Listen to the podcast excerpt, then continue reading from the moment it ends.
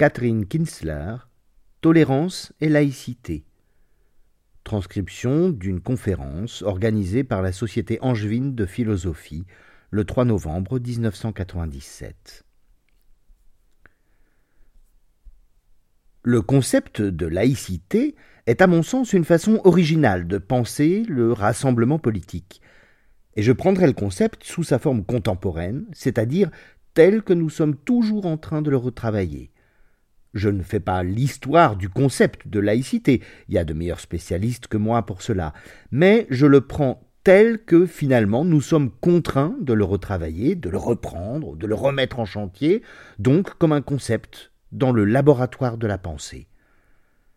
Alors pour pouvoir soutenir ma thèse, je n'ai pas trouvé de meilleur moyen que d'opposer, de distinguer plutôt, ce n'est pas toujours une opposition, tolérance et laïcité je particulariserai la thèse de la manière suivante.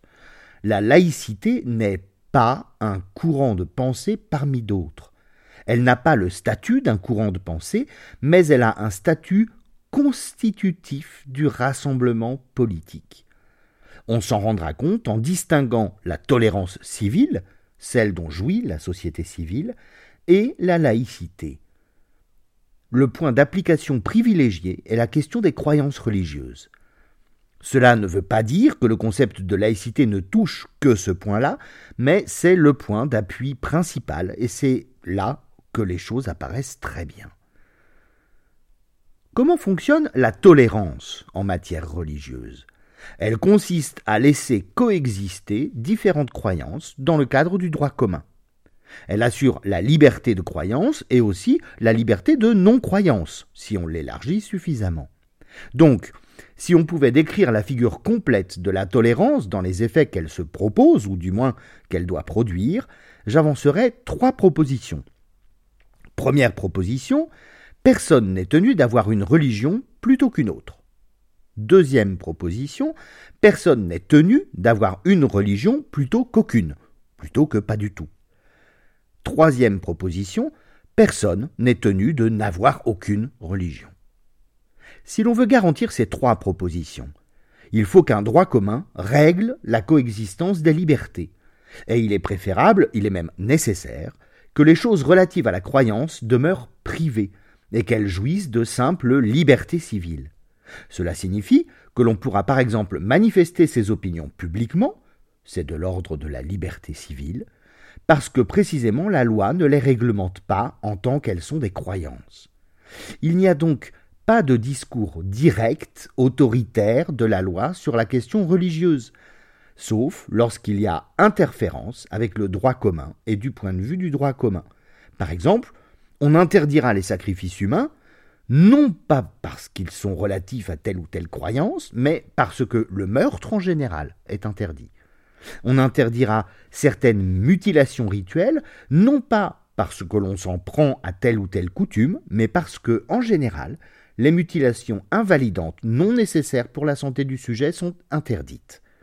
L'excision est invalidante, la circoncision ne l'est pas. L'ablation de l'appendice dans une appendicite n'est pas invalidante, mais peut être nécessaire pour la survie.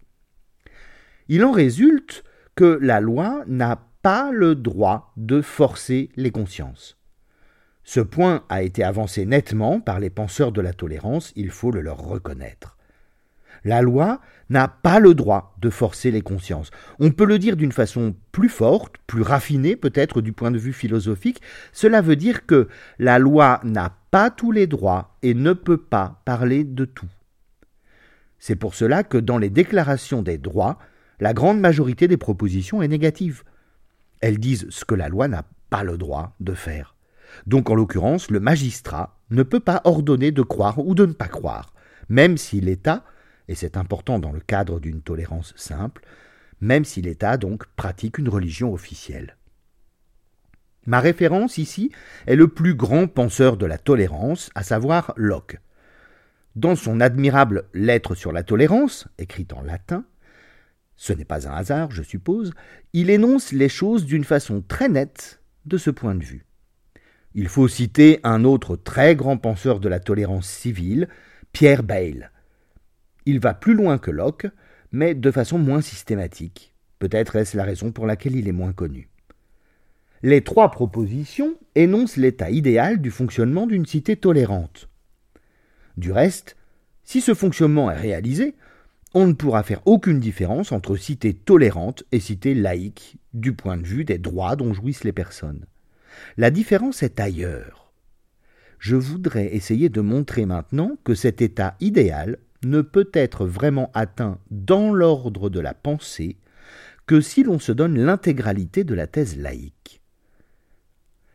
La thèse de la tolérance, bien qu'elle amène ses propositions, ne les effectue pas intégralement parce qu'elle en reste au niveau descriptif. Voilà donc ce que je vais essayer d'expliquer. D'abord, la simple tolérance est fréquemment en deçà de cette figure complète qu'elle esquisse pourtant, qu'elle invite à penser. Pourquoi? Parce que la plupart du temps, elle se confond avec la première proposition. Personne n'est tenu d'avoir une religion plutôt qu'une autre. En général, très souvent dans l'histoire et encore aujourd'hui, elle est réduite à cette première proposition. C'est la proposition la plus importante, hein, je la rappelle, personne n'est tenu d'avoir une religion plutôt qu'une autre. C'est ce que l'on appelle, de façon extrêmement grossière, la liberté religieuse. Cette proposition, en effet, assure le principal de la liberté religieuse en excluant non pas la religion d'État, mais l'obligation d'adopter une religion d'État, ce qui est tout à fait différent.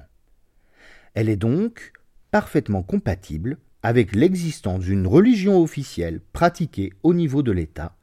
Il suffit que la pratique d'une autre croyance ne soit pas un délit, ne soit pas persécutée pour que la tolérance existe. Cela relève bien de la tolérance au sens restrictif du terme. J'ai énoncé la proposition numéro 3, personne n'est tenu de n'avoir aucune religion, pour mémoire. Autrement dit, l'athéisme officiel et contraignant n'est pas tolérant, bien entendu. Encore fallait-il le rappeler. Reste la proposition numéro 2. Personne n'est tenu d'avoir une religion plutôt qu'aucune. Très souvent, cette proposition fait problème. Elle fait problème dans le cadre de la simple tolérance civile, je l'appellerai la tolérance restreinte, c'est-à-dire telle qu'elle est pratiquée couramment. Autrement dit, et d'une façon très banale, les incroyants font problème. Ils font problème et dérangent tout ce bel accommodement entre communautés croyantes. C'est un problème intéressant parce que cela veut dire que la tolérance restreinte va être discriminante. On peut s'appuyer là-dessus pour fonder une discrimination intellectuelle. Et quand on lit cette très belle lettre sur la tolérance de Locke, le problème apparaît explicitement. Locke l'énonce d'une façon très claire, et vous connaissez sa solution, il exclut totalement l'incroyance. C'est la seule opinion, dit-il, qu'on ne puisse pas tolérer dans une société tolérante. Je cite le passage ceux qui nient l'existence d'une puissance divine ne doivent être tolérés en aucune façon. La parole, le contrat, le serment d'un athée ne peuvent former quelque chose de stable et de sacré, et cependant ils forment des liens de toute société humaine, au point que la croyance en Dieu elle-même supprimée, tout se dissout. C'est un autre paysage et c'est une autre époque, mais le problème est extrêmement bien énoncé. Il existe d'autres textes qui sont différents chez Bale parce que lui admet l'incroyance. Je ne vais pas les expliquer car ils sont plus compliqués, plus sophistiqués, mais il y a toujours un doute au sujet des incroyants. Ceux-ci sont toujours traités comme des cas à part. Les incroyants donc posent problème, et je m'en tiendrai pour le moment à cette position de Locke. Pourquoi? C'est très clairement écrit parce qu'ils sont un élément de rupture, de dissolution du lien social. Ils défont la croyance et défont à travers l'incroyance une espèce de sacralité du fondement même de la religion, et au-delà de tout ce qui peut faire lien. Du reste, Locke n'a pas complètement tort. Il est vrai que les incroyants en eux-mêmes ne peuvent former aucune communauté. En effet, on ne forme pas communauté quand on est incroyant avec d'autres incroyants, car il existe de multiples manières d'être incroyant. Il n'y a pas d'union. Il est intéressant de voir cela, car les incroyants sont à la question de la tolérance religieuse ce que le vide est à la chute des corps. On voit très bien ce qui se passe, c'est une expérimentation décisive que l'on peut faire à ce moment-là. Mais même quand la proposition numéro 2 est admise par les théoriciens de la tolérance, comme c'est le cas chez Bale, elle ne l'est que sous forme extérieure ou sous forme factuelle. On laisse l'incroyance s'installer, on peut la tolérer comme on tolère le reste dans le cadre de la loi civile. L'argument de Bale est très intéressant, car il écrit que les athées peuvent être admis dans la société parce que, ne reconnaissant rien au-dessus de la loi, on peut les punir beaucoup plus facilement, surtout quand ils s'en prennent aux croyances des autres. N'étant sensibles à aucune autorité transcendante, ils sont plus accessibles à l'autorité politique. Bale soutient donc une position très avancée sur la question qui aborde le problème d'une vie civile et politique sans référence à une transcendance religieuse. Mais pourtant, il ne place pas vraiment cette idée au fondement de la cité. Il la présente de manière factuelle, à titre de composante sociale acceptable. Si seulement il avait inversé la proposition, et si l'association politique en général ne réclamait rien d'autre que la positivité de la loi.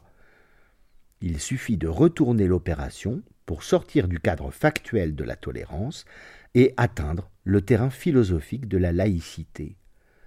Et c'est une des raisons pour lesquelles je le tiens pour un très grand penseur.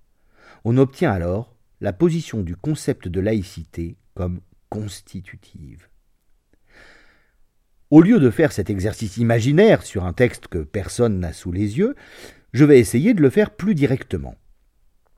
Lorsque la deuxième proposition est admise dans le cadre de la tolérance, elle ne l'est, pour prendre un vocabulaire hegelien, que dans l'extériorité. Elle ne l'est que comme conséquence. Par conséquent, elle n'est pas incompatible avec l'existence d'une religion officielle. On tolérera les athées mais on pourra finalement cautionner une religion officielle. Voilà donc les limites de la tolérance civile, et même si on la prend sous sa forme la plus élaborée, par exemple le grand modèle anglo-saxon et le grand modèle protestant. D'une part, nous avons un effort sans précédent et admirable pour préserver un espace où coexistent les libertés, un espace réel qui se définit par l'efficacité immanente de la raison humaine un effort qui aboutit à un acquis que le concept de laïcité reprendra et qu'il ne modifiera que peu du point de vue des droits individuels. La distinction reconnue juridiquement entre la sphère du pouvoir politique, sphère matérielle, civile, et celle de la spiritualité, de la conscience. Le prince ni le magistrat ne peuvent forcer les consciences.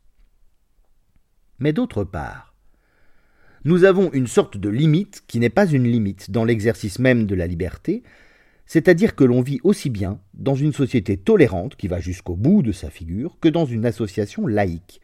Mais la limite est théorique, à savoir dans la manière, dans le mode de pensée, dans le mode de formation du concept ainsi que dans sa position les libertés relatives à la croyance sont prises en compte dans une simple logique de coexistence réelle, dans une logique de fait social. Elles se juxtaposent et se combinent à titre de données, à titre de faits sociaux, et la notion de tolérance prend en compte la pluralité des croyances, éventuellement en y incluant l'incroyance. Mais il s'agit d'une éventualité a posteriori la liberté se trouve donc au niveau du résultat. Au pire, la tolérance consistera à décider que l'association politique peut accueillir des faits religieux différents, qu'elle va pouvoir les tolérer sans dommage, mais on ne tolérera pas l'athéisme absolu. Qui est favorable actuellement à cette tolérance restreinte? J'ai entendu le cardinal Lustiger à la radio définir la tolérance dans cet esprit. C'est une société où les croyances se côtoient paisiblement. Le fait religieux est donc présenté ici comme évident, comme constant, et alors il y a une mosaïque de religions. Au mieux, on élargira la communauté politique aux incroyants absolus, et c'est ce qui se pratique aujourd'hui, y compris dans beaucoup de pays à religion d'État. Mais tout d'abord, ce n'est nullement incompatible avec une prise de position officielle en matière religieuse, et ensuite, L'État n'étant pas tenu à la réserve en matière religieuse, on ne voit pas pourquoi il offrirait par principe protection à qui souhaite échapper à sa communauté d'origine. Il peut le faire de facto, et c'est le cas par exemple de la protection dont bénéficie Salman Rushdie dans les pays à tolérance civile, qui le protègent d'ailleurs mieux que ne le fait la République française quand il vient en France. Il le protège mieux, et pourtant, il y a une limite dans ce concept, puisque la foi, la loi, se fait d'un point de vue qui reconnaît les communautés et les appartenances. Ce point est fondamental. Elle s'efforce de les faire vivre en bonne entente, mais il y a reconnaissance effective du fait religieux, et donc l'obligation d'appartenance ne peut pas apparaître comme contraire au droit. Au contraire, elle est prise en compte par le droit. C'est la conjugaison des appartenances multiples qui a un effet libérateur dans cette articulation du concept de tolérance. Il s'agit d'un modèle à la Montesquieu, d'une certaine manière, un modèle dans lequel on a intérêt à multiplier les croyances.